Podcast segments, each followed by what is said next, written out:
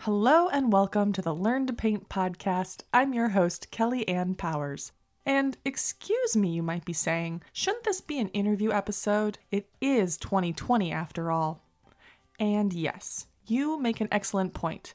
The interviews will return next week, starting with mixed media artist Joan Fullerton.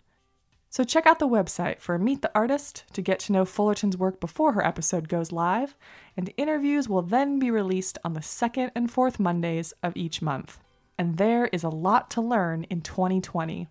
You'll hear how mixed media artist Joan Fullerton creates a safe space to make mistakes.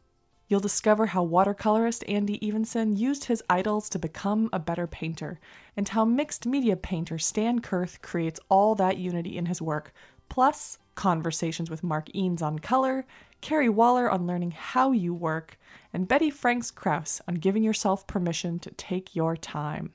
Oh, there is so much to learn from these incredible artists. Don't miss a single episode. Head to learntopaintpodcast.com slash subscribe and add your name to the weekly newsletter. Season 2 starts next week. Happy painting.